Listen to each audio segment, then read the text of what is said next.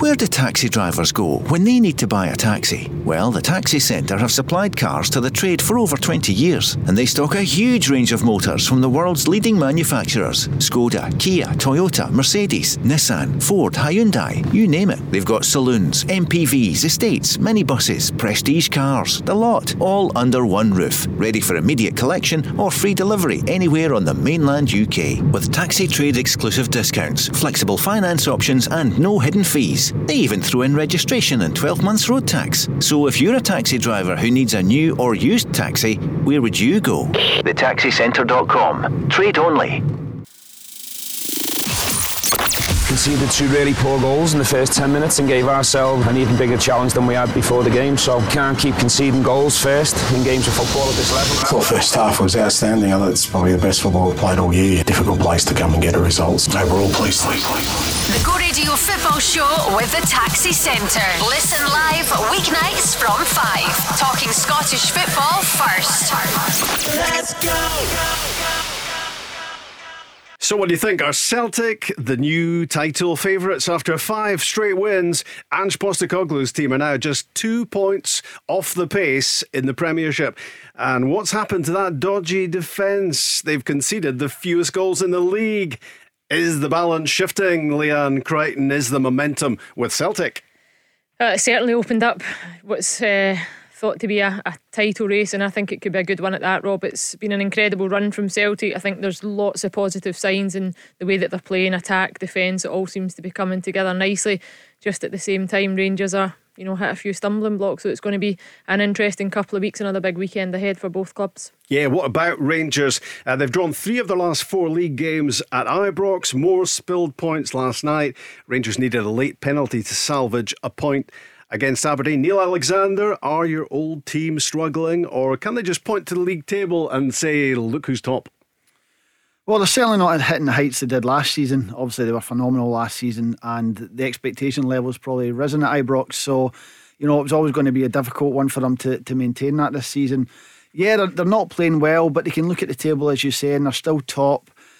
I've said it before. I still think Rangers are in third gear. They've still got a few gears to go up. Um, they're, they're, very inconsistent at the minute, but I'm sure Steven Gerrard will, will be firmly believing with the, the players that he's got his, at his disposal that they will turn it around and they will start to go on a, on a winning run. It's shaping as a very uh, intriguing title race. Just three points between the top four at the moment. Rangers 24, Celtic 22. Hearts and Dundee United both on 21. The Go Radio Football Show with the Taxi Centre.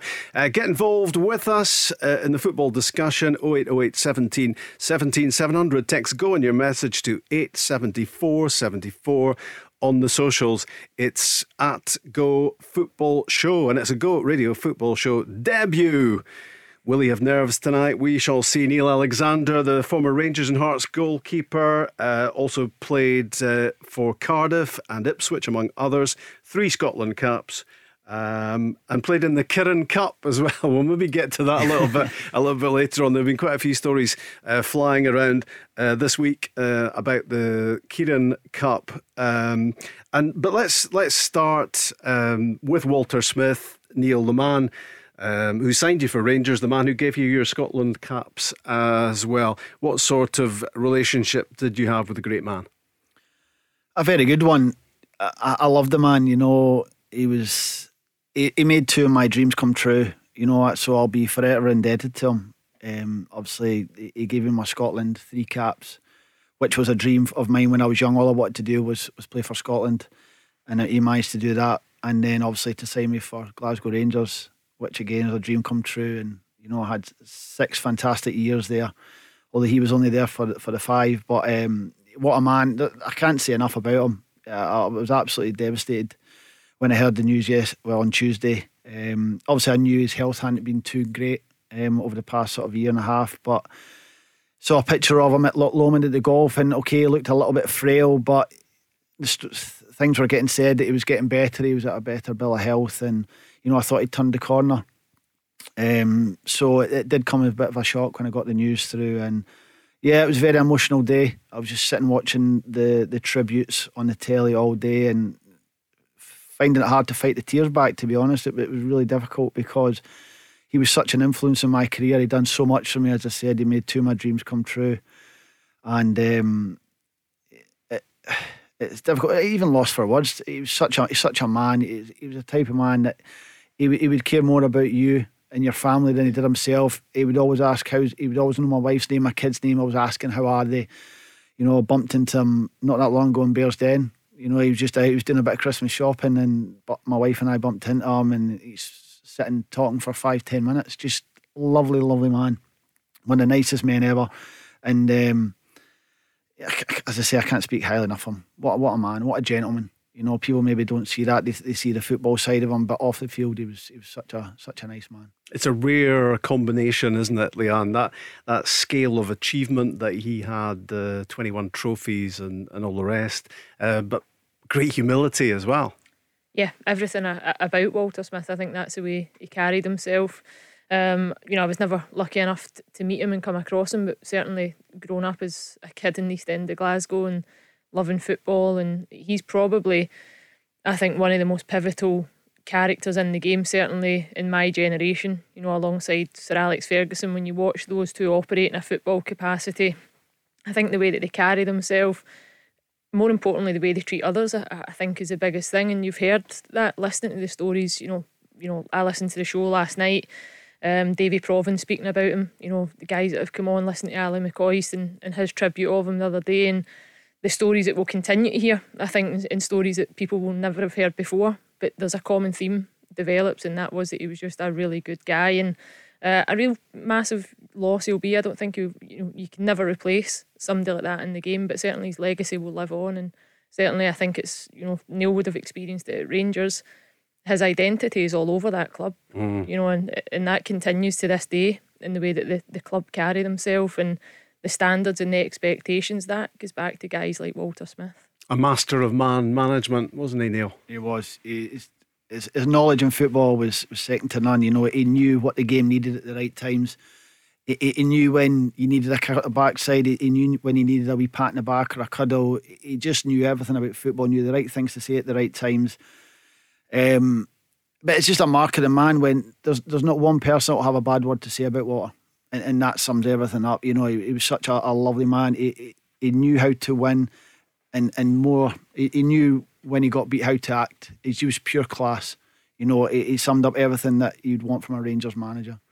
You know, and um, you know, I'm I'm very very fortunate that I, I managed to spend a lot of time on I think that's the biggest thing as well, Neil. When you, you look at Glasgow and we speak about the game at times and a lot of the negativity that comes with it, but when you look at that time that Walter had at Rangers uh, and alongside Tommy Burns at Celtic mm. and how that relationship was and how that relationship went on at national team level, there was no divide between those men. Yeah. You know, and they brought everybody together, and I think that's why in the last couple of days you can see that with Scottish football. It's it's brought everybody together again. Yeah, you know, so many, so many connections actually yeah, between incredible. And Walter Smith and Tommy Burns. As yeah. Neil says, to cross that divide with, mm. with those types of men and, and not to be a bad word spoken and that nobody shares negative stories or have a bad word to say, that's that's an incredible place to be in life if you can get through and, and do as good a job as Walter Smith managed to do and Tommy Burns unbelievable. Yeah, and we lost Billy McNeill, and I guess you know Walter Smith is up there, isn't he? And uh, just as Billy McNeill was as well, and one of the great statesmen of, of Scottish football, um, both top achievers in football. Neil, both lovely people. Yeah, as I say, Walter was so successful throughout his career, won a lot of a lot of trophies. Um, but you wouldn't know if you spoke to him. You know, he, he was so humble. You know, he, he loved Rangers. He wanted to do the best by Rangers. He loved his family. You know, and that was that was the two things that he was just so content in his life. That's all he wanted out of life. And um, you know, we were all devastated when when Walter left. Um, just before Ali McCoist took over, uh, there was there was tears shed when he left when he decided to, to step down and. Um, would have probably loved a few more years under him and maybe a bit more success. But he made his decision and we respected that.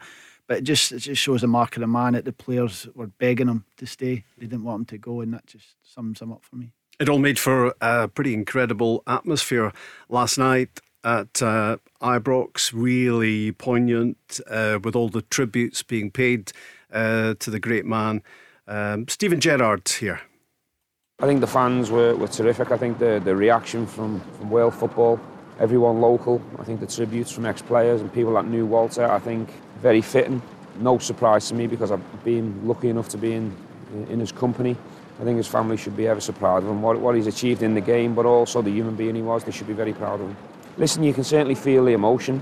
It's been tough for everyone connected to the club, but we had to move on to the football once the whistle went tonight, and um, I need more uh, from my team, and us as a staff need to do more to make sure that we fix the few things that need fixing. Rangers 2, Aberdeen 2 was how it uh, finished at Ibrox last night. Rob Maclean, Leanne Crichton, Neil Alexander in the studio, uh, and Gordon on the line, a Rangers fan. Hi, Gordon.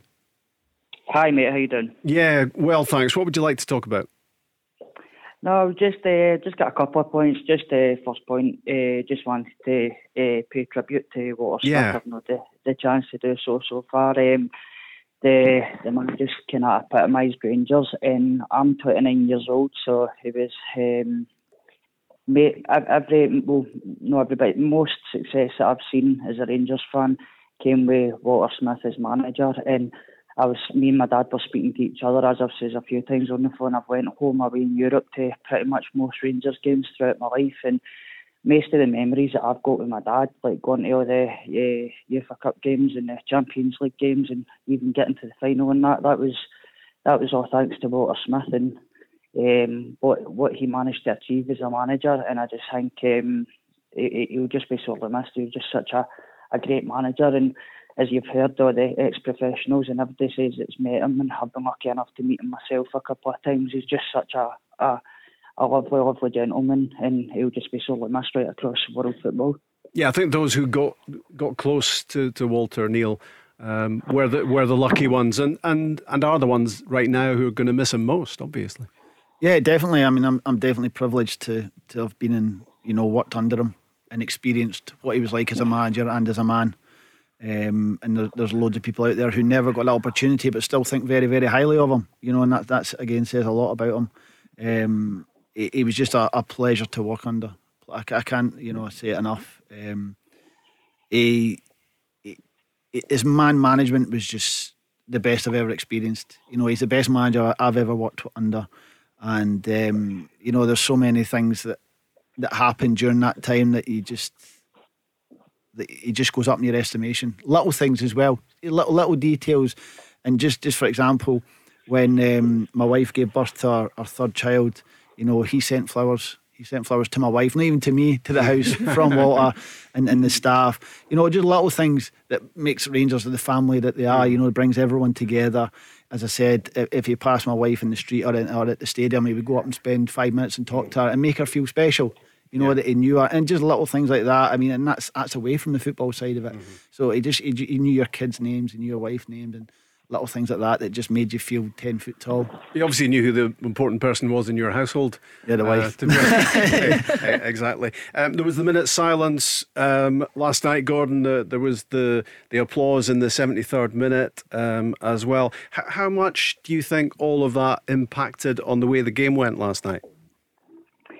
Well, I don't know. I'd, I was saying to my dad before the game yesterday, um, and I, I, was saying to him, I, I don't know what of impact uh, Neil would probably know better than I, I don't know um, what of impact something like that has, whether it fires you up or whether it maybe kind of put you down a bit. I don't know what kind of mindset it puts you in because I've never been in that position myself. But I, I'd say to my dad, I'd like to hope it would kind of fire the players up and it would give them something to aim for, um, just with his family and just how much he meant to the club. But I don't know if that had an effect on the game yesterday, but yeah. it just wasn't it just wasn't good enough and we've not been good enough at all um, this season. I was sitting um, earlier on and I was watching uh, highlights for a couple of games, in particular uh, a fourth goal against Ross County last season. I don't know if you remember, it was Ryan Jack uh, came back from injury and he scored a crackery a goal uh, just our build-up play, the way we were playing, we managed to cut through teams with ease. There was never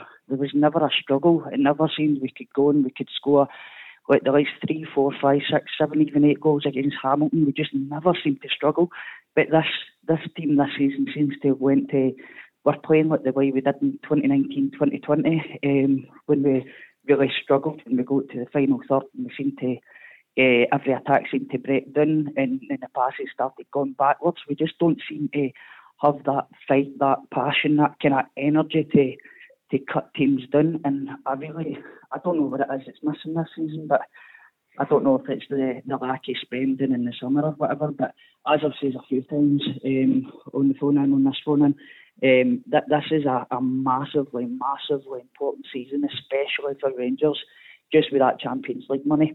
As much as the title means everything and winning the actual medal uh, is the most important thing, there's about 30 to 40 million pound on the line, and it's so important going forward that we win this title. So I just really hope we can manage to get it pumped and get it sorted soon.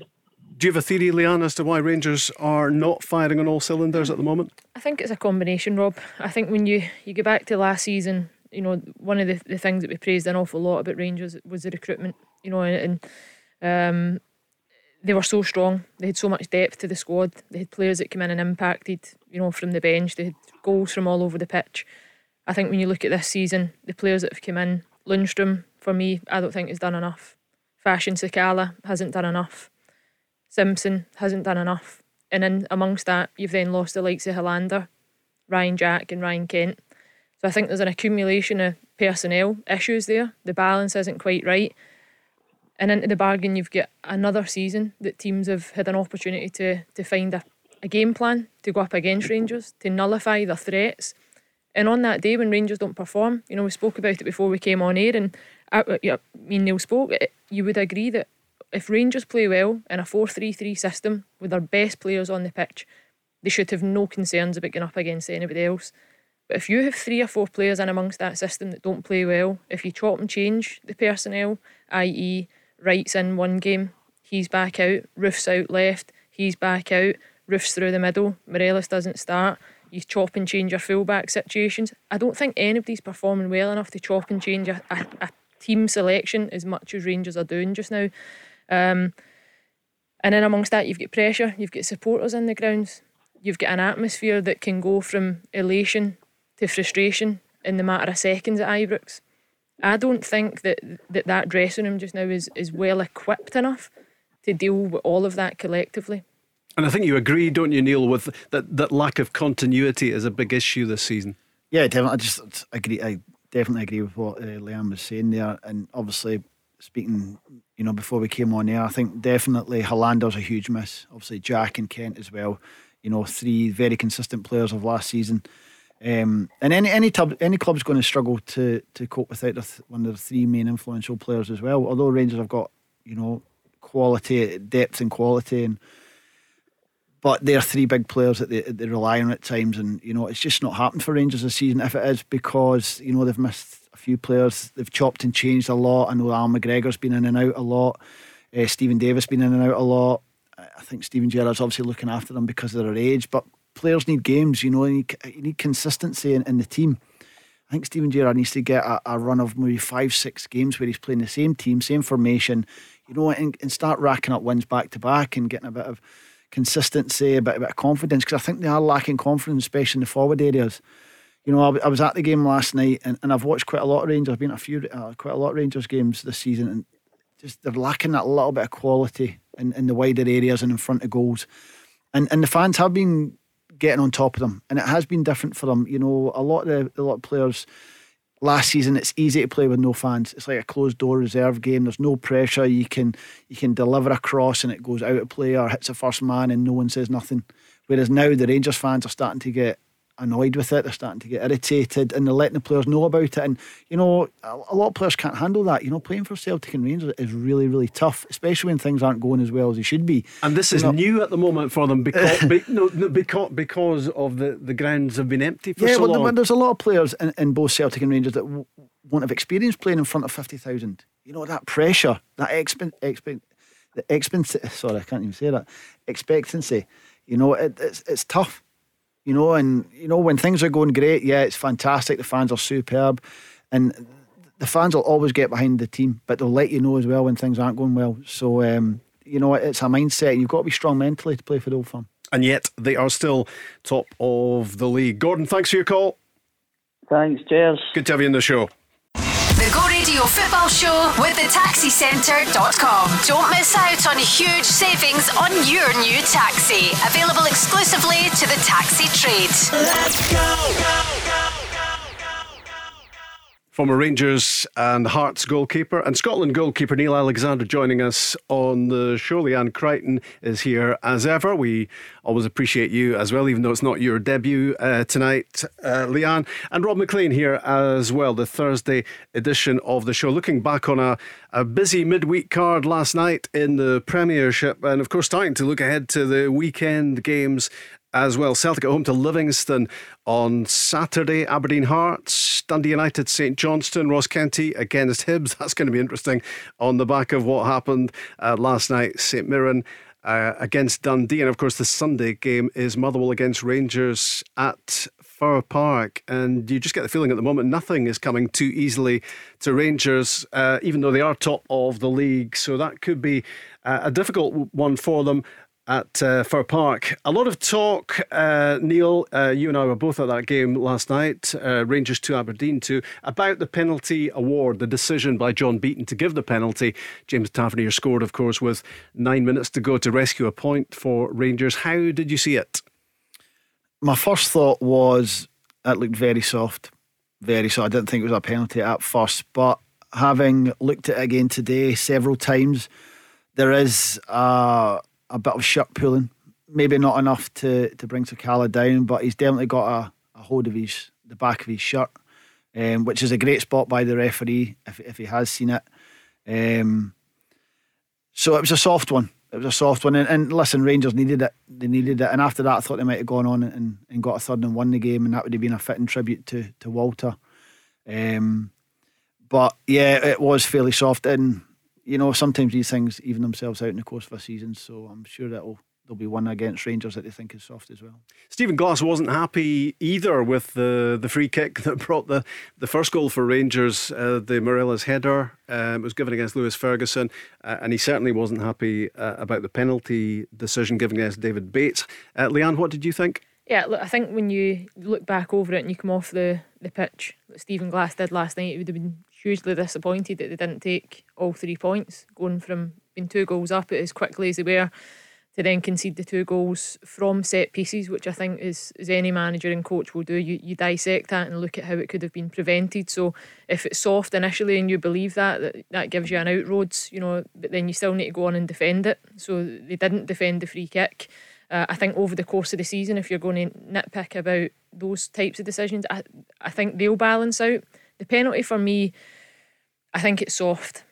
But over the course of that game, I genuinely thought there was a lot happening in both boxes defensively that, that would have given a referee a decision to make. And I think as a defender at the point you give a referee a decision to make, i.e., pulling a shirt, whether that's lightly, heavily, inside the box, it's a game changer because outside the box, anywhere else in the pitch, you pull somebody's shirt, it's a free kick. Mm-hmm. More often than not, you'll also get a yellow card whether that's in the first 30 seconds of the game or in the 93rd minute of the game. It's a yellow card. Um, it was soft, but I think Sakala's movement is smart. You know, he, he tries to escape the shirt pull, which draws attention to it, and he gets wrong side of David Bates.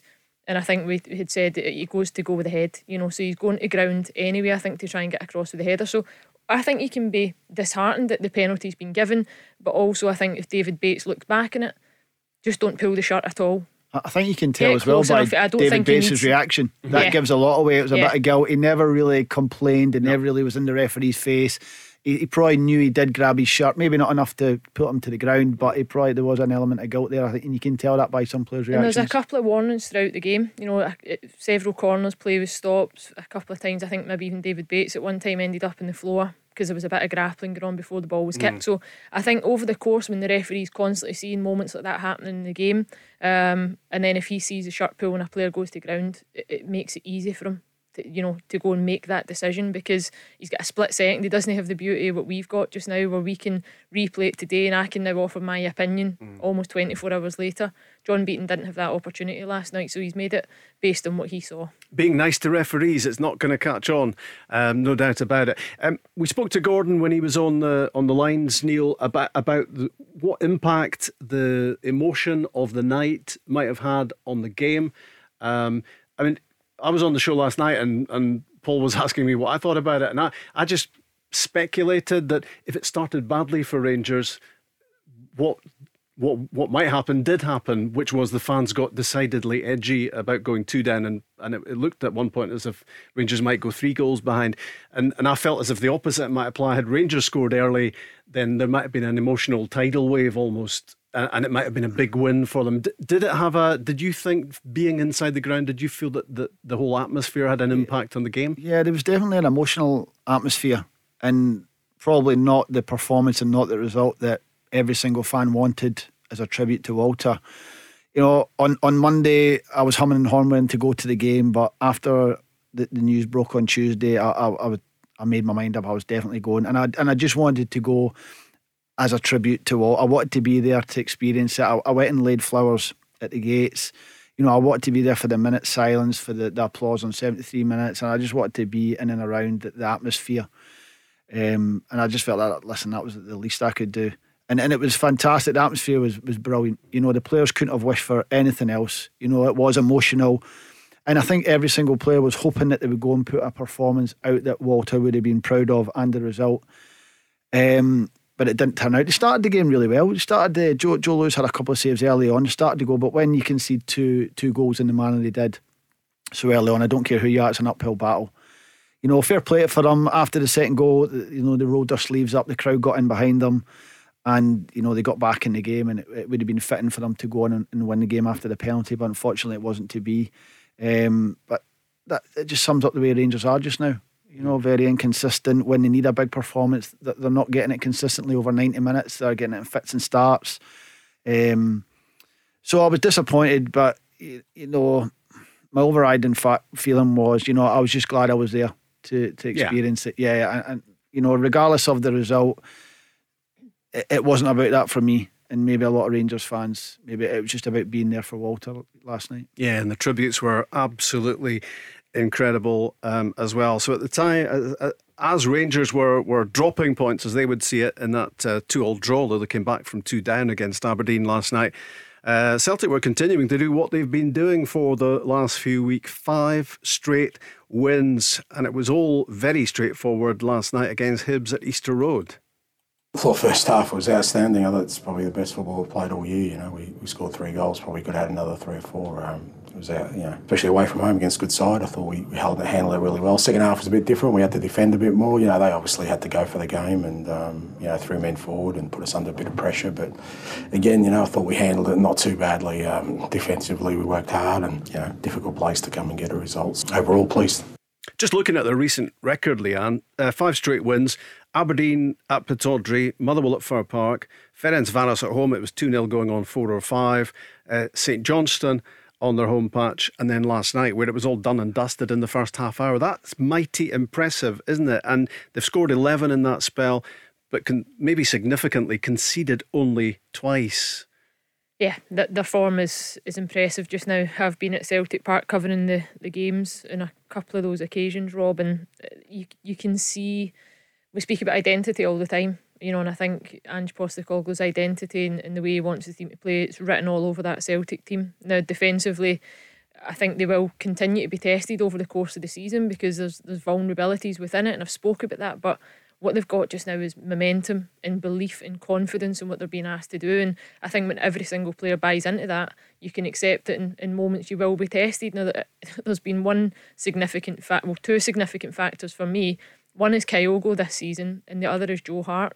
Because even last night, a couple of moments, mm. he made two brilliant saves at probably important points in the game as well. Because then you you flip it and Hibs get momentum. You know, if they get a goal at that crucial point, it changes the game. So, um, I think they're just flawless the way that they play going forward just now. They're so exciting, so much energy, uh, especially when they play at home. You know, the, the fans are absolutely loving it.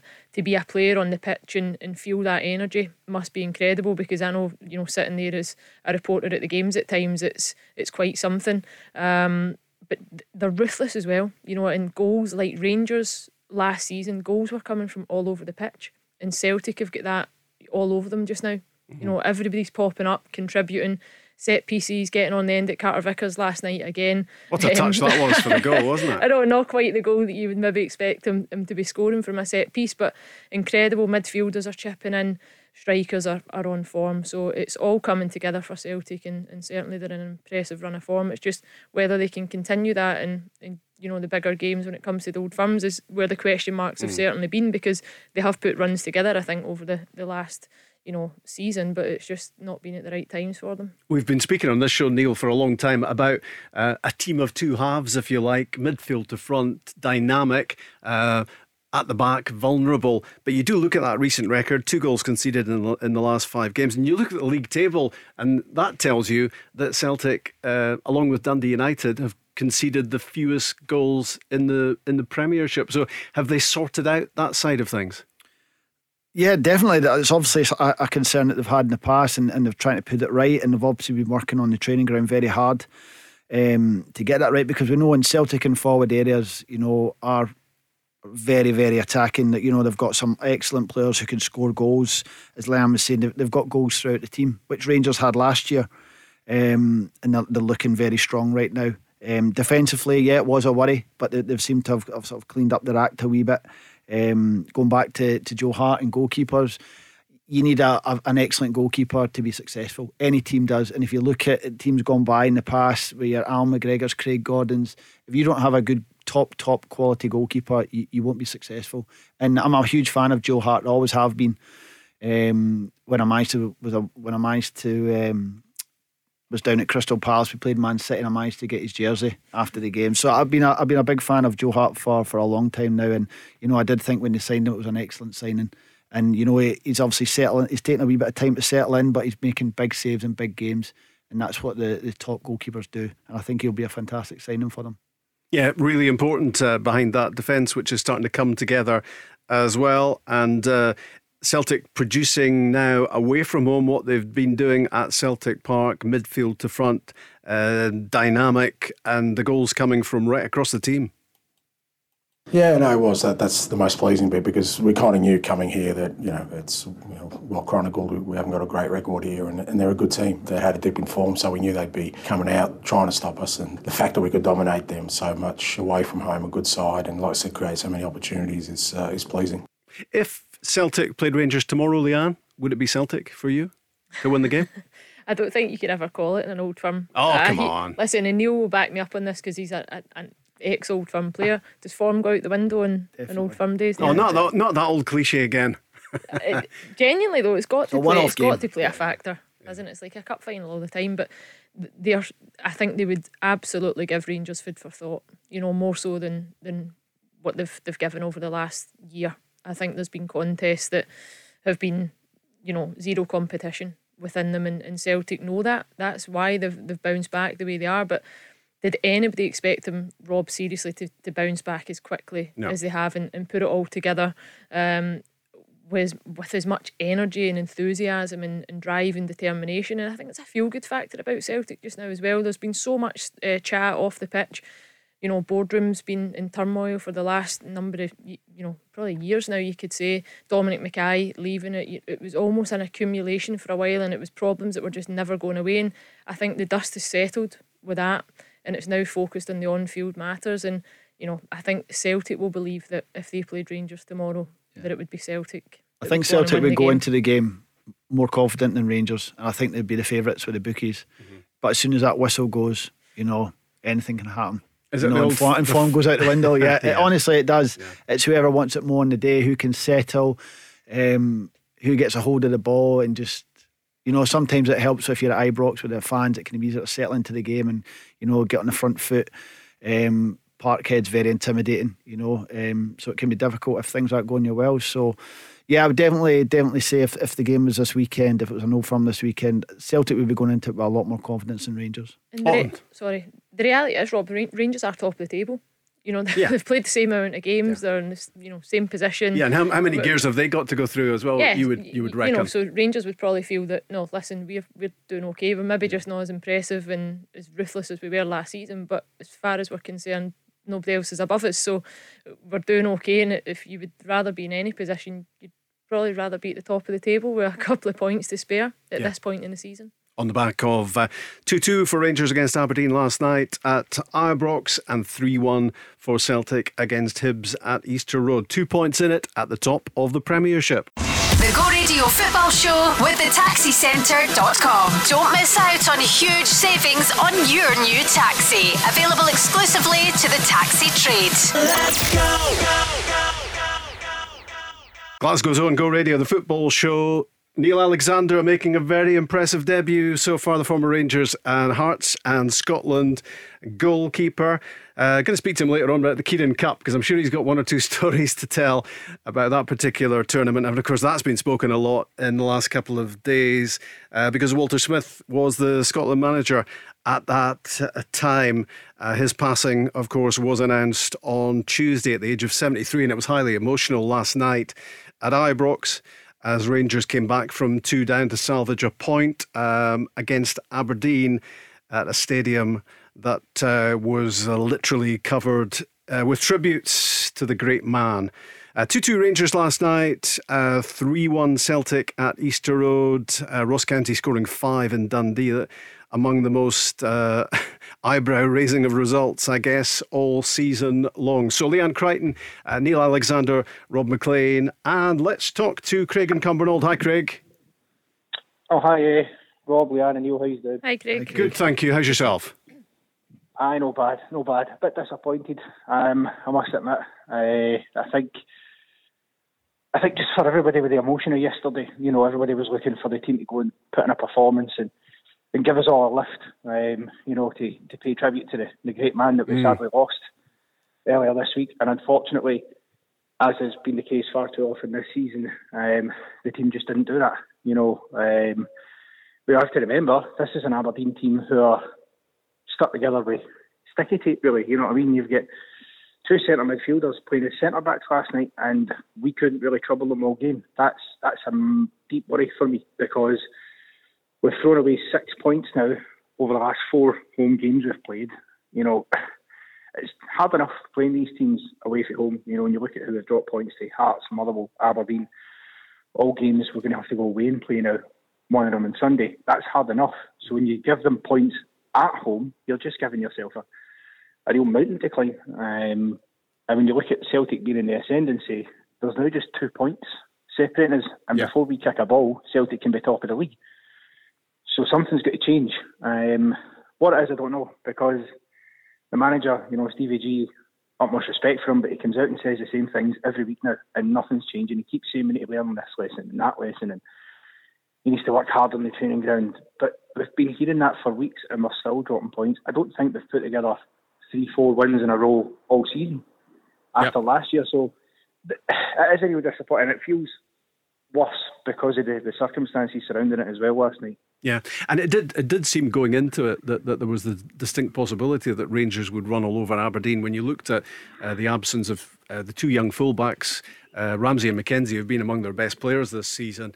Um, the fact that Andy Considine and Michael Devlin are long term absentees, and Declan Gallagher uh, missing as well. So, an entire back five w- was missing, Leanne, and and I guess the expectation was Rangers would really home in on a weak area in the Aberdeen team. Mm, absolutely, and I think that's why Craig is, is sounding as disappointed as he is. Uh, that was the questions I asked last night. You know, watching the game and the highlights, I just thought, you know, if you were Rangers tonight and, and take everything else away from the game around Walter just for a minute, um, if you were analysing an Aberdeen team to really go and get at them, I think Rangers got their game plan totally wrong because they didn't do enough to test that Aberdeen backline putting Scott Brown in there alongside David Bates and, and Ross McCrorie, I think it was an easy night for them. You know, I, I think if you were Scott Brown last night, with the potentially going to Ibrox and under the circumstances, with the magnitude of the game based on the performances that Aberdeen have produced in the run that they had been on, that had only, you know, came to a halt days before, with the injury concerns that they've got, I think you could have been slightly concerned I know as a defensive midfielder going in at a centre back area at Ibrox, I would be slightly concerned. It didn't pan out that way. You know, I think Scott Brown had probably one of his best mm-hmm. performances mm. and certainly an Aberdeen jersey. Anyway, he made the game look very simple, which he does because that's the quality of a player that he is. But when you look at the strength and depth that that Rangers side should have had, they didn't ask enough questions, and that's why I think Rangers supporters today will be disappointed. And everything around the game last night, when you look at it over the course, and, and you won't know until you look back over the course of the season at the points that were dropped and, and what what games were significant and not because you usually can narrow that down you know what cost is or or what was the, the change in the season. Um, where did we go in that run? Where did that start? It could either be a point gained that's absolutely vital coming for two goals down in that environment, an emotional situation, a tough couple of days for everybody associated with the club. Um, they could have picked up no points last night, and it really would have been a disaster and a tough place to be um, the following day. Whereas it's it's a point gained, it's another point in the board, still top of the table. Um, certainly the dynamic will change at the weekend because Celtic do play obviously before, and, and it's their turn to then pile the pressure on, but I just think there's there's perhaps an inconsistency about Rangers just now that they need to find answers to because as much as we've said they're top of the table and you know form is, is temporary, you know it, it needs to kind of start to look better, I think, and, and reassure mm. the Rangers fans that have backed him for as long as they have. They can, sorry, so they can only say that for so long as well. Once they they come off the top of the table, then they've got yeah. no excuse, and yeah. after that you can't keep coming back and say, well, they're top of the table, so they're okay. Um, listen, players don't go out to play poor. You know, Leanne knows that herself. Um, was there something? And One, last night, was there something one-dimensional about Rangers last night? Yeah, possibly. Yeah, yeah. I think the, the, way that Aberdeen shaped up, especially with the first goal, was so disappointing. You know, Aberdeen pressed them high, and you, you've got to have two or three options. You can't just keep doing the same thing. And Rangers like to kind of do the same pattern over and over again, and that's how they like to get out but they've got to have two or three different out balls. You know, I was screaming. Calvin Bassey was in miles of space in the left back position. I was screaming just to clip it into him, and he could drive forward into so much space. And you know, but no, but they're confident in doing what they do, and nine times out of ten they do get they get out of jail doing it, and they do it very well. Mm. And um, they got caught last night, you know, and, and it it just seemed to drain the confidence from a lot of the players, especially at the back. Um, and a night like last night with emotion. That's not the start they wanted. They want to be positive. They want to get the first goal, get the crowd behind them, and mean, go and put a, a fantastic performance on. And, and the players would have wanted to have done that. You know, they they would know what it meant last night. And as, as I said before, no one goes out to play bad. Um, I think Steven Gerrard will be slightly concerned about the form because I just felt last night that there was not one Rangers player that I thought got past March last night, and, that's worrying. I thought they were poor all round. There wasn't one or two that, that stood out that, that just struggled all round. One big positive, Craig, it struck me last night, uh, and he took a lot of stick in the course of the evening as well, was uh, James Tavernier sinking that penalty nine minutes from time. That was massive pressure, wasn't it, the score there? Oh, it was huge pressure. There's, there's no question about it. You know, he had already made a, you know, an absolute honker of a mistake for, you know, typically Scott Brown of all people to get in with the the header. Um, and he really needed that to redeem himself. Um, it's unfortunate that we didn't kick on after that and really put the you know the, the pressure on Aberdeen to try and get a winner. But it was a huge goal and it's, it's a huge moment of the game. And I, I just think sometimes we're causing our own difficulties because you know you look at the, the first goal they score. And, and this is where I have to go back to the manager and the coaching team. Connor Goldson doesn't decide himself, I'm going to take this goal kick. That's an instruction from the manager and the coaching team to do that. That's something they're working on in the training ground, clearly.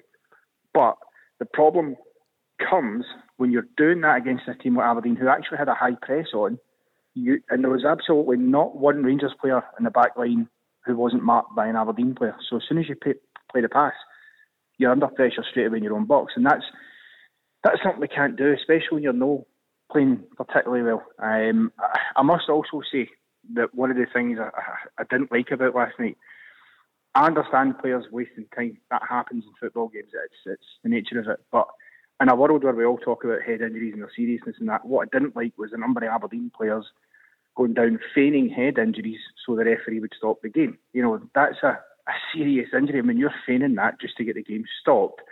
That to me goes beyond a bit of gamesmanship because they know the ref has no choice but to stop it. So that was an unfortunate side effect. However, if we'd played better, it might not have mattered. Um, but I think that has to come from, as I say, the, the, tactics and the way we're playing. Clearly, just clear your line there, punt it to Roofe It doesn't matter. You know, take your second chance to build up instead of trying to overplay too often. And it became a massive uphill struggle, Neil, didn't it? When you when you go two down so early on, and um, well, this was Steven Gerrard uh, talking about the concession of, of those two goals. Conceded two really poor goals in the first 10 minutes and gave ourselves an even bigger challenge than we had before the game. So can't keep conceding goals first in games of football at this level, otherwise it's going to be a lot a lot more difficult for us. First goal's a gift from our point of view. You know, Aberdeen haven't really had to work that hard to score against us in terms of the first one. And then obviously we concede from a set piece by losing a man and, and not winning your individual duel. So two goals are very disappointing and frustrating, and that's the reason why we haven't got the result we want. And Scott Brown weighed in with a with a diving header um, and uh, a little bit of taunting of the Rangers fans uh, on the back of that second goal. Where did you think the game was going at that point, Neil? Nowhere good from a Rangers point of view. 2 0 down, you know, so early on. Two gifts of goals, as Steven Gerrard said. Very poor. The confidence looked drained from all the players. Um, but listen, positives. The players showed a lot of character. You know, it's, it's, it's tough. Men- the tough mentality of playing and that emotion in front of such a big crowd with the expectancy. Um, no, you've got to give the Rangers credit. They got back in the game. They got Tavernier's bit, bit of quality from the free kick. Great header from Morelos. Gets them back in the game. Gets the crowd up. Second half, it was all Rangers. You know, Aberdeen came with a game plan and they done it really well. They frustrated the life out of Rangers. Every opportunity they had to time waste, go down, just slow the game down and stop Rangers' momentum because they were gaining momentum. And, and the goal was coming you know, obviously they got lucky with the penalty, and, and expected with that momentum Rangers to maybe go on and get a third or at least put Joe. Uh, Joe Lewis under a bit more pressure. That was maybe the most disappointing thing after they got the second. They didn't really cause it. I mean, Aberdeen killed the game at every opportunity, so it was maybe difficult. So, you know, credit, credit to Aberdeen for that. that yeah, just briefly, Craig, please. We're heading for the news. Yeah, just very quickly to say that because when you were saying there to get Leanne and Neil's opinion in it, teams killing games happens all the time, and that's what Aberdeen were doing because obviously, even though they were 2 0 they were celebrating a draw at Ibrox like they had won the league. So that's the mentality they have. But I wonder what their feeling is and what I was talking about. I don't like players feigning head injuries. Go yeah. down and feign a leg injury, fine. But feigning head injuries, which is a serious matter, we're trying to deal with it at grassroots, try to you know stop headers outside the box. I just I think it's very ugly yeah. when I see that because it, it I, I just I, okay. Well, I, am going to Craig. I'm going to ask them uh, that very question on the back of the the news. So thanks for your call. Uh, good to hear you. Good to have you on the show as ever. Take care of yourself. Cheers. Cheers, Craig. And uh, not happy uh, in all sorts of ways about last night. And we'll get uh, Leanne's and Neil's uh, reaction to what he was talking about there um, about Aberdeen's time wasting tactics after the news at six. Where do taxi drivers go when they need to buy a taxi? Well, the Taxi Centre have supplied cars to the trade for over 20 years, and they stock a huge range of motors from the world's leading manufacturers Skoda, Kia, Toyota, Mercedes, Nissan, Ford, Hyundai, you name it. They've got saloons, MPVs, estates, minibuses, prestige cars, the lot, all under one roof, ready for immediate collection or free delivery anywhere on the mainland UK. With taxi trade exclusive discounts, flexible finance options, and no hidden fees. They even throw in registration and 12 months road tax. So if you're a taxi driver who needs a new or used taxi, where would you go? TheTaxiCentre.com. Trade only. The Go Radio Football Show with thetaxicentre.com. Don't miss out on huge savings on your new taxi. Available exclusively to the taxi trade. Let's go. go, go. Is the balance of power shifting in Scottish football? Five straight wins for Celtic, including the European victory against Ferencvaros. And in terms of league points, it means that they've moved to within two of Rangers at the top of the table. Uh, Hearts and Dundee United on 21, so three points covering the top four at the moment in the top flight off the back of Rangers to Aberdeen 2 last night and uh, Celtic winning 3 1 at Easter Road, Dundee nil, Ross County 5, Livingston 1, Dundee 1, Motherwell 2, St Mirren 2, St Johnstone 1, Hearts 1. Well, let's get that question from Craig before the news answered. Um, you, like me, were at uh, at the game, Neil Alexander. Um, were Aberdeen guilty of over the top time wasting last night?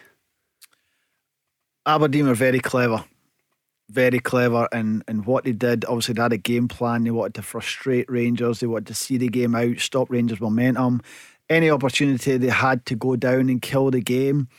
And listen, there's sometimes the ref will play on, but if if the red seems to think it's a head knock, he'll immediately stop the game. You know that's his, that's in the rules. Um, there was I did notice a couple of Aberdeen players pointing to the ref to their heads as if it was a head knock when it may not have been. Um, so the ref's got to take their word for it, and he's got to stop the game. It's very frustrating. It was a frustrating night for the Rangers fans, the Rangers players, because it was very stop start.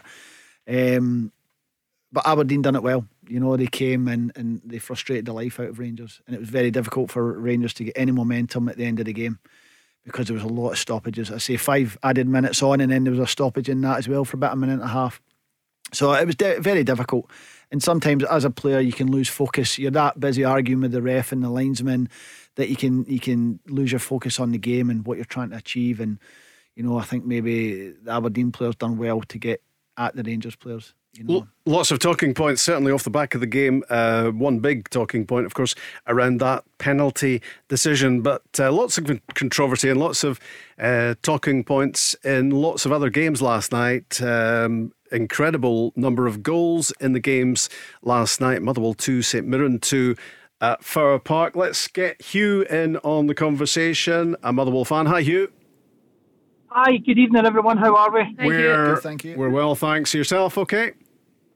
Excellent. Yeah, yeah, doing well. Just leaving work. Well, just left work. So, uh, first of all, I, I just obviously want to pass my condolences on to Walter Smith family. And it was a nice touch with the Mallow fans last night, obviously some Man fans. I think everybody done that. I've not had a chance to see the highlights as yet.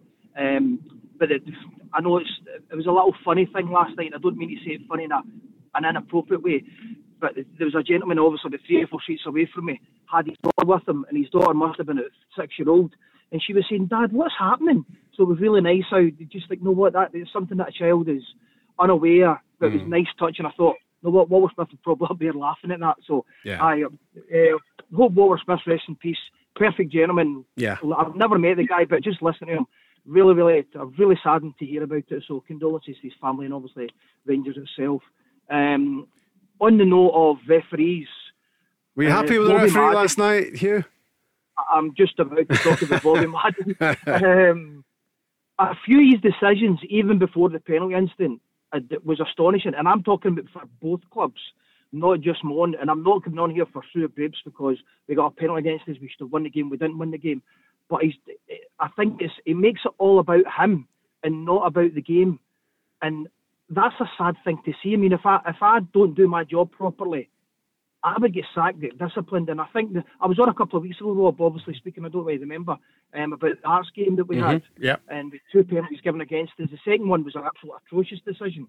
Uh, the first one I can understand because Liam Kelly's probably gave the referee an option because the way he's went down, which I still don't think it was a penalty, but again, um, and last night, even after the penalty incident, I said, uh, as I said before, I've not physically actually seen the highlights because I start work at half four in the morning. So when I came into the game last night, it was straight to bed and straight back out this morning. Uh, but I have recorded them so well. But I've seen screenshots of when Brophy hit the penalty, and Liam Kelly's right foot, uh, plain plain as day, is on the line.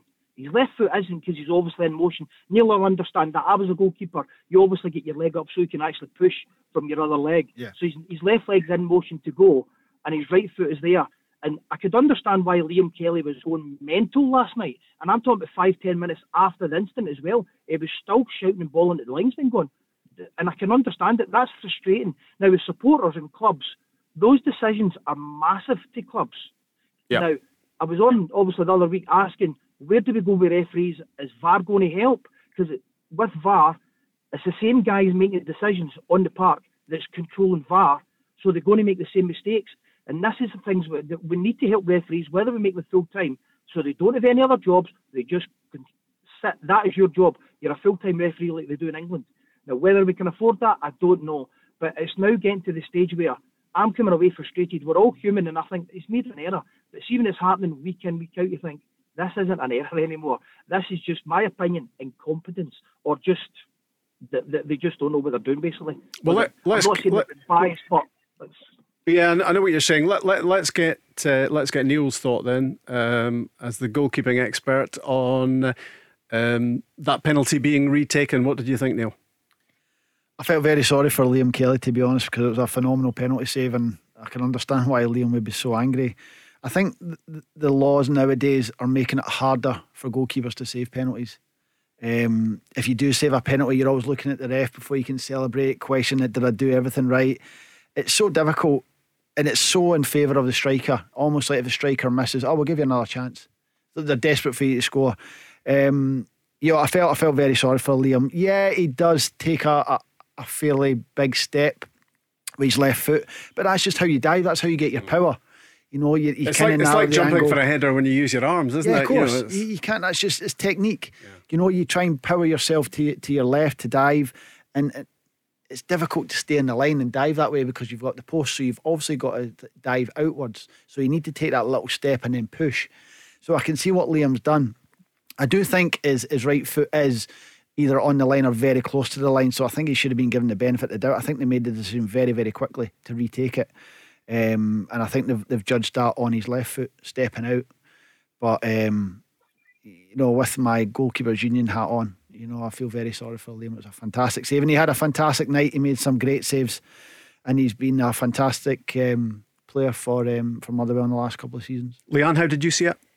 Really, really harsh, Rob. Um, you know, I can feel Hugh's pain in the sense that it you know, would have been a massive result again for, for Motherwell last night if they'd held out and get the three points uh, would have been, you know, another step in the right direction because I, I, think there's been really positive signs this season with the way the, t- the team's performed and the types of results. I think it's a brave decision from the assistant referee. Now, I don't know who it was last night that was alongside Bobby Madden, so it's, it's not Bobby Madden that's made that decision. He's relying on his assistant referee that's looking along the line. Mm. I think to make that call with the naked eye, because it wasn't clear. Watching it back, the amount of times I've watched it back, it's not clear so without stopping it, freezing it, zooming in, looking at the angle, the way I was exposed to at the World Cup when we faced the exact same problem mm. when Lee Alexander came off her line when VAR was just introduced. Yeah.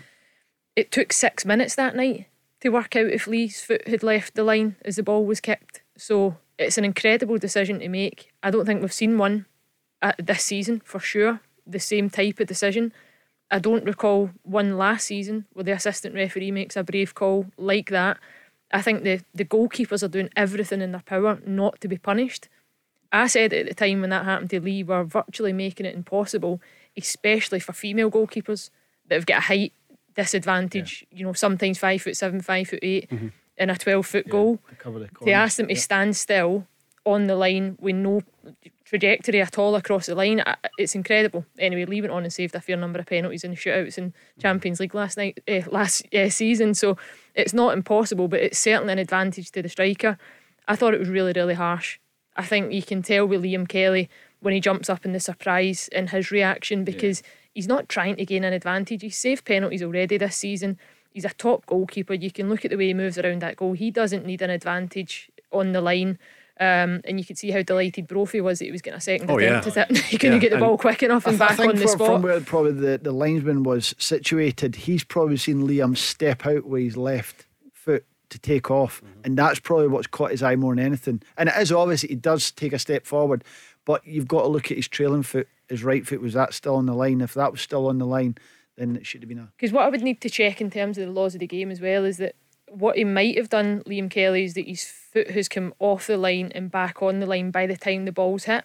You would never be able to see that with your eye. Yeah. Watching that in real time, you would need to slow that down and look at it because to be able to watch two things one is the assistant referee, the ball being struck at the same time the goalkeeper's foot leaves the line. It, you, that's why we've got VAR. So, going back to Hugh's point about referees, which by the way, I'll cut them a lot of slack because a number of years, a couple of seasons ago now, I was fortunate enough to go and spend the day with them. There was a bit of a, a referee documentary, and I found that really enlightening because one, they're no full time. Two, they don't have VAR. They don't have a lot even the same camera angles now for us to scrutinise their performance after the game.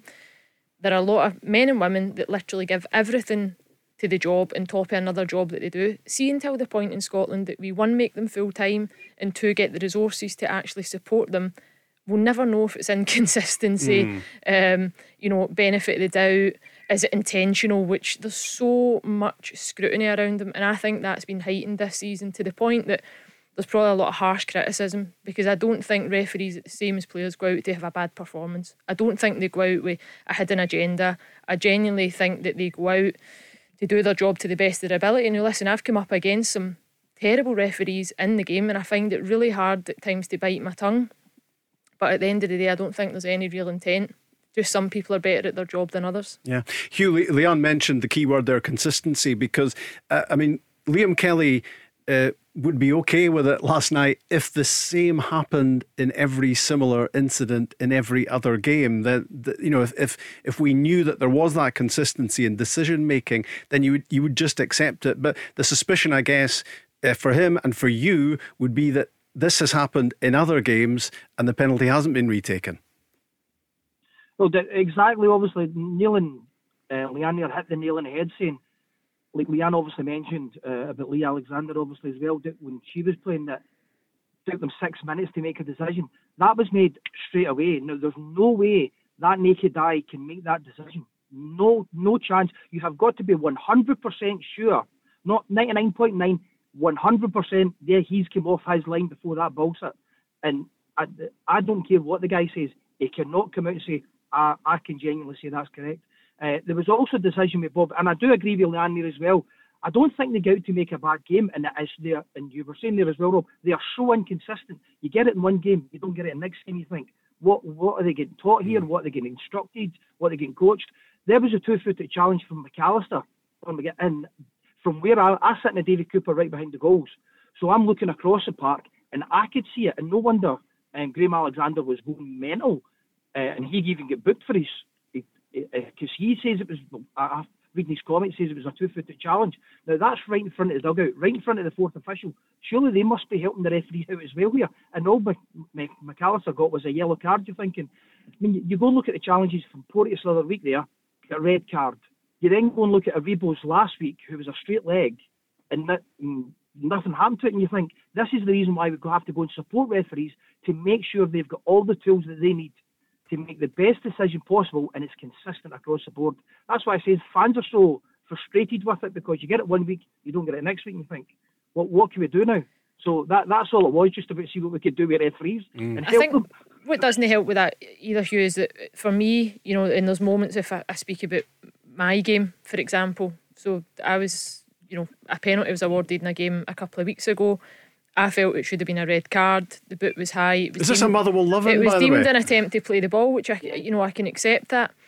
I think in that moment, fine. If the referee judges it one way, it's given. You go with it. The game goes on. You don't play again. Sour grapes can speak at that. It wasn't for us. We won the game. It wasn't an issue.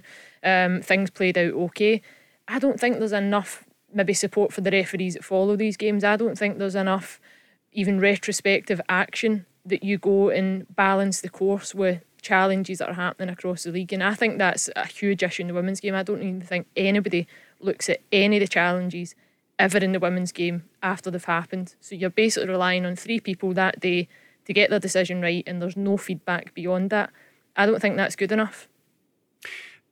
In an effort, Hugh, to, to cheer you up um, about the Motherwell men's team, um, are, you, are you happy with where the team is? Would, would you would you have taken this um, obviously, all teams have played 11 games now. Um, so you've played everybody, uh, and you're sitting in sixth place on 15 points. Would you have taken that if it had been offered to you before the season started? Oh, definitely. Obviously, you, you want to make sure you're realistic, middle to top half of the table. That that's your aim at the beginning of the season now. Um, I know Alan Burrows very well, and I know obviously the, the remit for Graham Alexander was last year was basically keep us in the league, and he done that. So he's obviously brought his own players in, and you can see a massive difference. Some weeks it click. See the, the first half last night, and I think both teams will agree with it. And I, I don't know if you were there, Leanne, or seen it. The first half was shocking, and I'm I'm obviously sitting there going, I can't believe what I'm watching because both teams were the poorest I've ever seen them. Mm. When you go and watch St Mirren the previous week against Rangers, and you think, right, I know Mullow's going through the through the, the bad three games that we had, we're not got a defeat, but we're still playing all right. Uh, we've still got to win. So we're, we're still playing okay. We're creating chances, but the first 45 minutes last night, you'd been better not being there for the first 45 and go at the second half. You'd have seen some. Honestly, that, that's how I felt last night. I thought I've rushed all the way back to work, done this, done that, and I've came here. And the first, honestly, the, the, and the first half dragged in. You think is that only 45 minutes? Feels like an hour and a half. You sometimes but, yeah, just I'm get games like that, Hugh. What's oh, your, can I ask you definitely, a, a quick question whilst, why- yeah. whilst you're on? What's your thoughts on Tony Watt this season? And there's a lot of chat around should Steve Clarke be looking at him and considered for the, the national team. What's your thoughts about it? Well, I, I did see obviously a few weeks on here that um, I think he should be considered, and I think it was Barry I was talking to. Yeah. And Barry says obviously it'll give him a couple of a, a more a couple more months, and if he's still doing it and still doing it. But Leanne, you'll know, and obviously I think Robin knows well if you've seen it. I don't know about nearly well, but his work rate is phenomenal. He Yeah. never stops running. He always puts in a shift. And even last night, he's chasing the ball down and he's turned round at Woolery and uh, Sl- uh, Slattery in the middle of the park and he's given him a rollicking for not being up with him. Backing him up, shut yeah. this down. No, and, you're right. And, and you see him, you see him going mental. And I thought, no, what? All I want, I don't care if you don't support Mullow, but you pull on a Mullow jersey, like any other fan, if you pull on your club's jersey, just give me 100%. percent Just Mm-hmm. give me everything you've got. Go away and go and do you want to do and go and support who you want to support and have a good family life. But It- just do everything you can for the club. And that's what Tony does. I can I can't say I've ever seen him not putting any effort in. No, he certainly is a So I would have him having him higher up the pitch is, is certainly helping him get higher up and, and squeezing the game. And he's trying to get on the end of everything. I think he's been a joy to watch this season. And I think he's certainly going to be in uh, Stevie Clarke's thoughts uh, with that uh, squad coming up and with a suspension, of course, for Lyndon Dykes. Hugh, good to hear from you. Thanks very much. Take care, guys. Speak Cheers, you Hugh. soon. All the best. The Go Radio Football Show with the taxicentre.com. Don't miss out on huge savings on your new taxi. Available exclusively to the taxi trade. Let's go. It's Neil Alexander, Leanne Crichton, and Rob Maclean on the Go Radio Football Show with the Taxi Centre on a Thursday. Uh, talking football uh, for the next half hour. We've been doing it for the last hour and a half on the back of some uh, pretty incredible results uh, last night. Uh, Leanne, maybe none more so than Dundee nil, Ross County five. Davy Provan did drop a hint last night that he thought Ross County might uh, be about to get a big result. They certainly did. Yeah, unbelievable. I couldn't honestly believe my, my eyes and ears when I, I listened to the scores coming in and even watched the highlights back last night. It was quite the performance from Ross County. But no, Davy was, was right in what he was saying that he, he could feel that a result like that was, was brewing because Ross County have been really good in attack. You know, they've scored, I think, in, in most games. It's defensively the, the types of goals that they've conceded. Um, you know, I think especially one game it was either two or three goals they'd scored at home and, and they still lost the game. So you felt like they were going in the right direction, but I, I mean, I, I don't know how James McPake begins to to analyse and assess that performance of his team because losing 5 0 at Dens Park on any occasion is never acceptable, let alone to a team bottom of the league. I hope Davy Provan made a small investment uh, in that prediction uh, last night because uh, that was uh, that was some result, and I don't think uh, too many people uh, saw it coming. A point for Dundee United last night um, at Livingston. And it's been some start to the season, Neil Alexander, for Dundee United. You were goalkeeping coach there for, for three years and, until the summer there. Um, they're having an amazing season uh, under Tam Courts, and I don't think too many people saw it coming. No, they've, listen, they've got a fantastic group of boys there. Boys, honest boys who work very, very hard, who want to improve, and will give everything they've got to the manager. Um, and they started, I don't think anyone expected um, where they are in the league. I think it's very surprising, but credit to them. I think they've been fantastic. You know, they've been a bit a breath of fresh air. You know, just getting them back in the Premiership was was huge. Uh, back where they belong. You know, a huge club, Dundee United, and you know Tam's come in and he's he's done it his way, and fair play to him. You know. Um, he's inherited a good group of boys, as I said before, and he's added to it, and he's added some good players. Um, and they've, they've done fantastically well. You know, I thought they would have gone on and won the game last night after they sent it off just before half time. I thought that would have given them a huge boost. Um, and they're probably disappointed not to go away with three points the, the way they're playing just now. But um, Livingston's a hard place to go. Very, very hard place to go. And um, you know, David Martindale's got them got them playing well. They defend really, really well. You know, make it very hard, um, very resolute at the back, and um, you know, uh, probably a, a, good point for both. To be fair, as I said, it's a hard place to go, and down, down to ten men from a Livingston point of view, they would have probably taken a point at that point. Three years for you uh, as goalkeeping coach. Um, how did that end? Why did it end? Well, it didn't end well for me. Yeah. No, listen, um, because you're working, you were working with a great goalkeeper, a top, yeah, top goalkeeper there I, in Benji Siegrist. I, I, thoroughly enjoyed working with the, all the goalkeepers there every day. You know, it was fantastic. I really enjoyed the three years there. Felt uh, I made a, a big difference to Big Benjamin. Um, and he's gone on to do fantastic. Probably one of the best goalkeepers in the in the Scottish Premiership. Um, great guy, works extremely hard. He's a joy to a joy to coach. Um, got the opportunity when I when I was at Livingston to to step out of the game and start my coaching career, which I thought was a fantastic opportunity. It went really well for three years. Had a quite a bit of success. Obviously, got to playoff final the first year. Got beat on penalties. Uh, won won the won the championship the second year, and then we had a, a decent season um, in our first year back in the Premiership under Micky Mellon, which he was a fantastic manager to work under as well. Really enjoyed that. But the club wanted to go in a different direction, brought in, in obviously Tam Courts. Um, it could have gone two ways, but um, you know it's it's gone extremely well for them. Yeah, and I'm delighted for the players, and I'm delighted for Big Benji as well. You know, he delivers a lot of success with the work he puts in, and as I said before, delighted for the players. A great, great, great group of guys. It would seem a strange decision, though, because um, Siegrist is such a, an admired goalkeeper, and you must have played a, a big part in in uh, making him what he has turned out to be. So, so why the change? You're asking the wrong person. I can't. I can't really comment. Um, listen, it's a, it's a, it's a difficult one for me to comment on. Um, I really enjoyed my time there, um, and it was a it was a it was a huge surprise to me. Um, at the time, I'd, I'd, I'd, agreed a new contract with the club, um, and then things changed. So listen, that's football. It happens. Unfortunately for me, it, it was disappointing, and uh, I'm in a scenario which I'm not used to now. Being after 26 years, after yeah. 26 years, I've been in the game, obviously without a club now, and, and still looking. But I'm I'm hoping if anyone's that, listening, you're yeah. you're available. yeah, I am available. Yeah, I'm hopefully there's there's light at the end of the tunnel, and I'll, and I'll get back to coaching very soon. Yeah, let's hope so. Very impressive uh, CV. Neil Alexander, Leanne Crichton, Rob Maclean, the Go Radio Football Show, and we've got Taylor, who's a Rangers fan. Hi, Taylor. Hi, yeah. How are you? Good, thanks. How are you? I'm doing well. Good. A bit disheartened, after, I'm doing well. After last night last night, but more specifically the entire season, because I think it's been coming. I think if you look back to the the window, we weakened ourselves instead of strengthening. Not on, I, I understand not signing players, but more specifically the defensive situation. Me and my dad said all season, if you're going to loan out Katic and you're going to sell Edmundson, we would need to bring in another centre half because it's evident that he doesn't trust Jack Simpson. We've not done that. We've only had four defenders, four centre backs. One of them's injured. Balogun is playing through an injury, I think you would assume, because he keeps picking him up. So now we've only got Goldson fully fit, whose head held his head is a little bit elsewhere, but just with a new contract.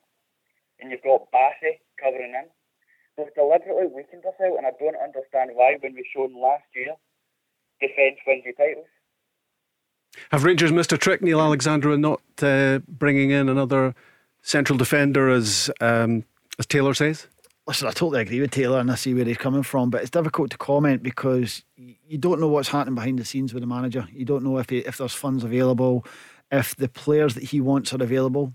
You know, it's it's not difficult. It's it is sorry, it is difficult making a signing because you might have five or six targets, and you might not be able to get them targets, and the the targets might want more money than you're willing to pay. And there are things that happen in, in behind the scenes that make it difficult to get the signing that you want. Everything, all the boxes have got to be ticked for it to happen. Now, there might have been players where Steven Gerrard, well, you know, I might bring him in, but he's wanting too much money, or I'm just not 100% convinced that he'll do a job at this club. So I'm just going to leave it and I'm going to trust the boys that I've got just now. And I would imagine it'll be something they'll be looking to definitely address in January. You know, hopefully Steven will be getting funds available you know, he's not had a lot to spend, um, as has been well documented. Um, but it's definitely an area of concern for him, and I think it was something that'll be it'll be on his top of his list to address. But I guess he would have expected Jack, Jack Simpson to have come in, Leanne, uh, and made an impact, and uh, clearly that's not worked. No, and that's that is football at times. You know, you, you sign players in good intentions with, you know, as much scrutiny that goes around it. And Neil will know what that recruitment drive looks like at clubs. You know, you sift through the amount of players that you will look at, you'll filter that down, you'll then narrow that down again. You're looking at the strengths and weaknesses of that player, what they can offer, you know, how many injuries have they picked up, how many performances, how many 90 minutes have they had, how much experience. There's so many things go into signing a player. So it's not just a case of you know identifying a big name now and going you will take them because that's not the type of market that Rangers are, are operating within now. Um, you're having to look through endless amounts of players. So some of them come and they hit the ground running, and others come and they don't. And I think both sides of the old firm have have seen that in recent seasons. None more so than Steven Gerrard. I think these first two seasons there was you know, it was like a conveyor belt of players mm. that were coming in and out, loan signings that came for Liverpool and other English clubs that, you know, X amount of appearances, no good enough, sent back, you know, to their parent club. So yeah, Simpson's probably a player that they maybe would have expected more from. I think Katic, there was an honest answer with regards to that that they didn't believe that he was in a position to remain at Rangers just now. That the most important thing for Nikola Katic to get back up to match speed was to go and be guaranteed minutes and, and have the opportunity to play in a less a less pressurised environment. I think than coming in as a Rangers centre back, which I think Neil will agree is quite a tough place to come, especially off the back of an ACL injury. So, um, defence of the Rangers, there's been questions asked. I think there's a bit of unrest around Goldson. I think we spoke about that in one mm. of the, the shows gone by in recent weeks. That again is off field matters. You don't expect that to affect performances though on the pitch not when you've come off the back of a successful season like Rangers did last year. So if there is any unrest like that, it's it's down to the management group and, and the core group of players in Ibrox to sort that out so that when you cross that white line, it's never an issue. But I think the reality is that their top performers this season are not performing as well as they can. That's the long and short of it. It's not, you, you could find a number of other mm. reasons, but the reality is, if that group of players that took to the pitch last night perform well and they perform as well as they possibly can, it's a different subject matter today. Taylor, you're obviously concerned about how this season is shaping at the moment, yeah? Yeah. What I agree with Jan in terms of form. But see, regardless of performance, I'm more concerned with the shape and the mm-hmm. structure of the team. We have not been present in anywhere near the same manner as we did last season. And if you look at last season, our biggest asset throughout the entire season was the fact if one player came out, the same player would go in and do the same job structurally, maybe not to the same effect, like end product wise. Mm-hmm. But you don't see that. Even last night, I was at the game. So Morelos would go and press the goalkeeper you know, he would initiate the press. None of the rest of the team would follow them. They would all drop back, so it's just all disjointed. Aberdeen are playing through, but shouldn't have happened. I understand that it's a good team. They've been playing better than the results show, but we should not be allowing them to play through our press, which has been our biggest asset. Yeah, I mean it's it's that's a it's a really good point, that isn't it? The, the contrast to this season, Neil, and last season, where Steven Gerrard could do whatever he wanted, really, with the team, make changes, and, and whoever came in slotted in seamlessly. Yeah, it's it's a, it's a very good point about the pressing because I remember being with Dundee United last year and we going to Ibrox and they were like the Red Arrows. There was times and, and we like to try and play out the back and we wanted to go there and, and, and show what we could do and we didn't want to change our style just because we were going to Ibrox. So we like to play it from the back, and, and the, the high press was so difficult. So the second time we went to Ibrox, we just kicked it long. You know, it was one of them, we, we couldn't handle it. And yeah, I, I, totally agree. I think Rangers have stopped doing the basics. You know, the hard work that comes goes without saying. When you run that pitch, you run harder, faster, more than the opposition. And there, there is times where you see they're not pressing teams as high up. Now Aberdeen came to Ibrox and done it last night and Rangers struggled and made a mistake and cost the first goal. I never saw Rangers doing that when Aberdeen had a goal kick. You know, getting on top, getting your face, make it hard because Ibrox is a hard place to play. You know, if you've got, you know, 11, 10 blue shirts running at you, making it hard, giving you no time on the ball, you're going to give the ball away and Rangers are going to they're going to dominate the game and they're going to punish you nine times out of ten. And that's just not been happening. The personnel's changed though, like over the course as well. I mean, you go back to how well they, they pressed last season. There was energy, and we've spoken tonight about players that are missing. Ryan Kent's a huge miss when you talk about both mm. sides of the game. Now, I think Ryan Kent's numbers could be better in terms of his goals and his assists at times. But I think the energy and the outlet that he offers you and the ability to go and press and backtrack and defend and almost set that intensity, he gives you that. That's exactly what Rangers' front line is based on. If you want to go and press, you want to go and win it back. But behind that, you need a team and a group of players that want to come with you. And I would agree with Taylor. I, have spoken about it in, in recent weeks again. I think Rangers are one dimensional. They stick to that 4 3 3 system. They don't seem willing to change. I think even the now, when they have got players out the team, I think they could change the system. I think they could go with a different formation. Could they get Tavernier and Patterson in it is another debate. Well, you would never know unless you try. So whatever they're doing now doesn't quite seem to be ticking all the boxes. Um, I think it's a confidence thing as well, and, and that goes down to for me like James Tavernier. I think he's a massive player that plays in confidence, and with fifty thousand fans getting on your back, I don't think he deals with it well. So I, I don't think you see James Tavernier squeezing the game and supporting that press. I think you see James Tavernier caught between a rock and a hard place at times where he doesn't want to be at fault defensively. He's a bit stressed about should I go or should I stay. Um, and actually, you don't get any the best bits of James Tavernier's game when he does that. He needs to be all in 100% up and down that right hand side, and you're not getting that now. You don't get it in the left hand side. It chops and changes. Is it Bassey? Is it Barisic? Um, we said it earlier in the show. I think Steven Gerrard needs to find his 11 for a couple of games, get a good run at it, get real consistency, real energy, back to doing the basics. Neil said it a minute ago. If you don't do the basics well in the game, you don't stand a chance. Taylor. Yeah. Do, I mean, do you, are you agreeing with, with what Leanne's been saying there? I think I agree to an extent. The Ryan Kent I agree that he gives he, he does give us extra. I think he's probably a most important player. But he wasn't even when he played in the early parts of the season, he wasn't initiating the He wasn't, you know, demanding the ball the same way he would normally. So it's it's not so much about the quality that I'm worried about. It's more the structure of the team. It seems like we're trying to change it a little bit, and it's just not coming off. And then what you're saying about the four three three, I I don't know any team that can just stick to the same formation for three years and not be found out eventually. It's it kind of baffles me that he doesn't change it in any way. You've got Tavernier, Tavernier is more influential on the further third of the pitch. I'm not saying go and play him at right wing, but what I'm saying is you try and incorporate the two of them and get the best bits from two of them. But he doesn't even try. And the youth, which I know isn't really the thing to be focusing on at the moment, I don't see any youth players coming through in these three years at Rangers. Okay, um, that's all we've got time for for now, Taylor. But thank you very much for your call. You made a lot of really good points there. Uh, very concerned about the way Rangers are going at the moment, especially uh, home form in the league has been a real struggle. They've lost, uh, they've dropped points in three of their last four home games, and suddenly just a two point advantage now in the Premiership over Celtic. Radio Football Show with the taxicentre.com. Don't miss out on huge savings on your new taxi. Available exclusively to the taxi trade. Let's go, go.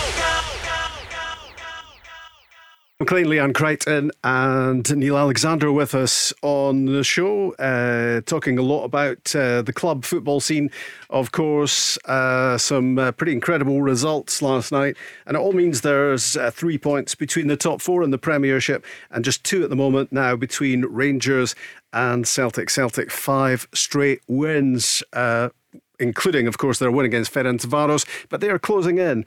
Uh, are they going to be very much involved in the battle for the title? You would certainly say so at the moment, and that's us through 11 games now. So everybody has played everybody in the Premiership. And Neil, of course, a former at Rangers and Hearts and Livingston goalkeeper, uh, a Scotland international as well, and a Scotland international who's had his hands on silverware. And not too many Scottish internationals uh, can say that. Of course, it was the, the Kirin Cup, wasn't it, in 2006 in Japan? And you played in both those games, I think, didn't you, against Bulgaria and Japan? How was that? I'm not going to lie as well. I have mentioned that a few times to a few friends. The, the only Scottish goalkeeper to win silverware for yeah, his country. I know. So, it is a great claim to fame. I'm very be proud of that. Very I proud of that. I bet you, you are. Listen, it was a bit of a Mickey Mouse tournament. Listen, it was, and but to go there and and, and do well and, and win the trophy and stuff like that. Listen, I take it when you're impressing everybody with the story about the silverware, you don't immediately say it was a Mickey Mouse trophy, by the way. No, I leave that. I leave that a bit out. I leave yeah. that a bit out. But I do say, listen, I've won silverware in my country, and there's not many Scots, Scot, Scottish goalkeepers that can say that, even though it was a,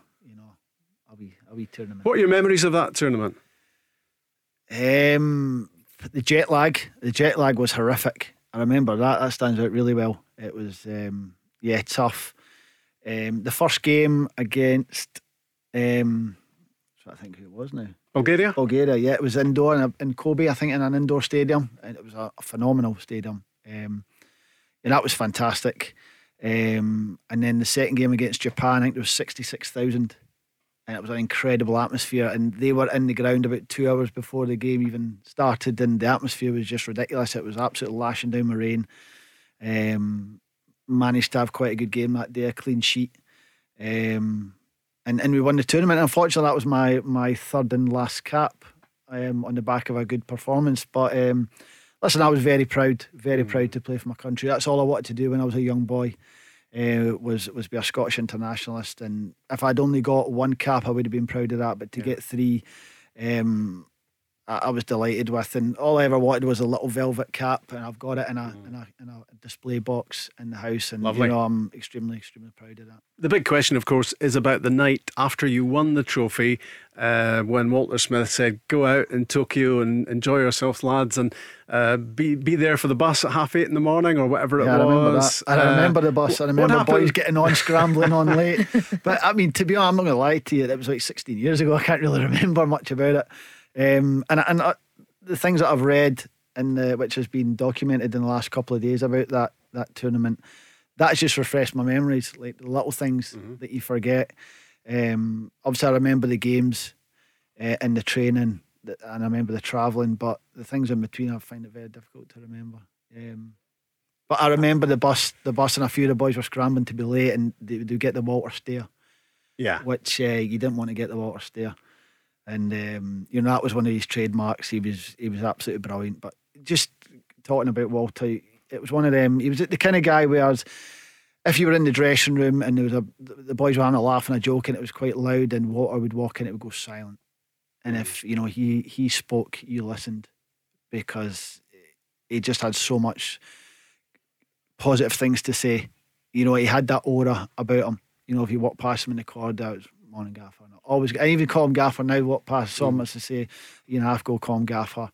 Um, just a legend of a man, and, and it, it, was it was brilliant because, and I'll give you an example of, of something just to sum him up. Really, um, it was March, and it was the 2000, it was the 2009 season, and it was March, and I think Allan had played majority of the games. It was just before the international break for the Boozegate thing. So we were stretching in the big indoor indoor um, arena at Murray Park, and he called me over. I thought, oh God, I'm in trouble here. Um, fortunately enough, I never got into trouble under Walter, but he called me over. I thought, oh, what have I done now? And he says, um, international break coming up. I want you to get away. Get get kids, get um, get the wife, go on holiday. Go and have a break. I'm giving you 10 days off. I was like, you sure? And he says, yeah, go away. And that for that, that came out of nowhere. And it was exactly what I needed. It'd been a, it'd been a long, hard season. Um, and he realised that obviously being a number two was frustrating because obviously he wanted to play. Um, but I came back refreshed, you know, recharged my batteries, and obviously the the Boozegate thing happened, so I ended up playing the last 14 games of the season, and I felt great. And I'm not saying that was a difference, but you know, little things like that that you could see, you could see that you maybe a wee bit tired, you need a wee bit of a lift because you may be a wee bit frustrated, a wee bit down. And and he could sense things like that. And you could say, and without saying too much, he just says, listen, 10 days off. I, w- I want you to get out the country get out of the country, go and get some sun and recharge and, and little things like that were, were brilliant. And that was his man management. He just said the right things at the right time. And he was fantastic. And as I say, he took me to Japan and mm. gave me the two games. We, we travelled with three goalkeepers as well. And he could have quite easily rotated it. But, um, you know, I was the number one at Cardiff that year and been doing quite well. And um, he gave me the two games, which was my second and third cap, which was great. And you very successfully sidestepped that question. I felt about the, the night out in Japan. Uh, at which point, can't remember it. I didn't know how to answer it. I know. I, I, love the fact that you've been reading stuff in the last few days just to remind you of what had actually happened. Well, I do. I do. I forget. I forget a lot of things that happened a long time ago, and just reading the boys, what the boys remember of it, um, you know, brings back memories.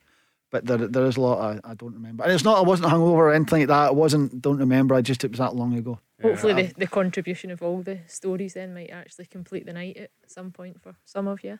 And of course, that brings me nicely on to great nights out as a Scotland player, Leanne, in your in your international time. Yeah. Do you have a, a favourite night out that you remember? Wasn't in Tokyo, was it? No. Listen, that we had a few in terms of qualifying for you know both tournaments. Mm. We enjoyed those nights that that followed.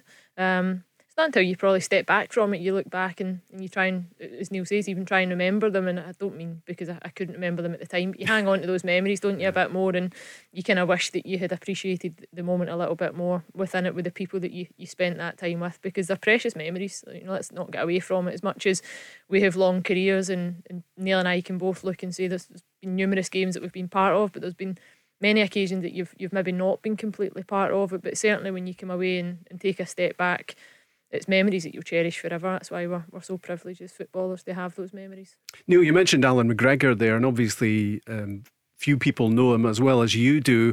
Um, he's in and out of the Rangers team at the moment. Uh, I take it that's not anything to do with his choosing. And, and, and is that a, is that a factor at the moment? Is that symptomatic of what's happening at Rangers? That lack of continuity? Well, from from a goalkeeping point of view, yeah, it's it's it's difficult because you want to play consistently. You want to play every game. You want to get your eye in, get your match sharpness, and you know form that um, sort of bond with your back four. You know, and at the minute, Allan's in and out, in and out, and he, and he just can't get a consistent run of games, and it's maybe affected his form a little bit. He's, he's struggled with with his confidence. You know, Allan last season was unbelievable. What a season he had at his age and, you know, he's probably thinking he's not got that many more seasons in him and he'll want to play as many games as he can. Um, so it's not like he wants to be rested at the moment. No, he wants to play. No, he's desperate to play. You know, he, Allan's a nightmare when he's on the bench. You know, he wants to play. Um, he, he does some of his worst work on the bench. Yeah, actually, he, work, I remember. Yeah, he works uh, extremely hard. You know, Monday to Friday, and and come come that Saturday, he wants to be on that pitch playing. Um, and you know, especially at his age, he's, he's probably finding it a wee bit difficult getting left out at times because he's so used to playing, he's so used to being a number one, and he wants to play. And obviously, Steven Gerrard's obviously taking his age into into account. He, has been giving him the European games, but and, and favouring more Jon McLaughlin in the league games. And, and I do believe that Jon McLaughlin will be the future along with Robin McCrorie. And maybe Steven is looking further afield at thinking, well, we're going to give Jon more games this year because he might be my number one next year, along with obviously Robby McCrorie backing him up. But um, at this minute, Allan's desperate to play. You know, I know, and I know he's finding it a wee bit frustrating. Um, off the back of such a good season, he wants to replicate that and do that again. You know, and show the Rangers fans that yeah, he's a year older, but he's still as good. Um, so it's, it's, it's, a strange one. It is a strange one, but um, you know the, the way things have been going at Rangers, I think Steven Gerrard might be not not pushed into it, but he, he might be more thinking that he needs to get that settled team you know, he might, might need to give boys five or six games in a row, even if they are, you know, 39 years of age, because he needs that consistency in the team. And if your best players are available, and Al McGregor is one of the best players, you've got to play them. And people do look at things like that, don't they? Allan McGregor maybe not too happy that he's not playing regularly. Connor Goldson's contract's not been sorted out. There was a lot of talk of about Glenn Kamara before he mm. eventually signed. Maybe too many distractions there. Yeah, and without those answers, you come to your own conclusion, don't you? And I think that's what Rangers fans ultimately just now are, are left to do. They're clutching at straws as to why their, their team are not performing and are not as clinical and ruthless as they were last season. But we spoke about it at the top of the show. They are top of the league, and I think that is their saving grace just now. If that was to change over the next couple of games, you know, I think that scrutiny and question marks around team selection, i.e., and Allan McGregor, why is he not playing you know he should be playing. He was a, one of their best players last season. That that will heighten and that will intensify. Leanne, thank you very much indeed. Uh, Neil, good to have you on the show, and hopefully we'll get you back as well. Hopefully you've enjoyed listening to it over the last couple of hours. We're back tomorrow. Uh, Paul has Barry Ferguson and Mark Guidi with him, and we're live at five. The Go Radio Football Show with the taxicentre.com. Don't miss out on huge savings on your new taxi. Available exclusively to the taxi trade. Let's go, go, go, go, go. Where do taxi drivers go when they need to buy a taxi? Well, the Taxi Centre have supplied cars to the trade for over 20 years, and they stock a huge range of motors from the world's leading manufacturers Skoda, Kia, Toyota, Mercedes, Nissan, Ford, Hyundai, you name it. They've got saloons, MPVs, estates, minibuses, prestige cars, the lot, all under one roof, ready for immediate collection or free delivery anywhere on the mainland UK. With taxi trade exclusive discounts, flexible finance options, and no hidden fees. They even throw in registration and 12 months road tax. So if you're a taxi driver who needs a new or used taxi, where would you go? TheTaxiCentre.com. Trade only.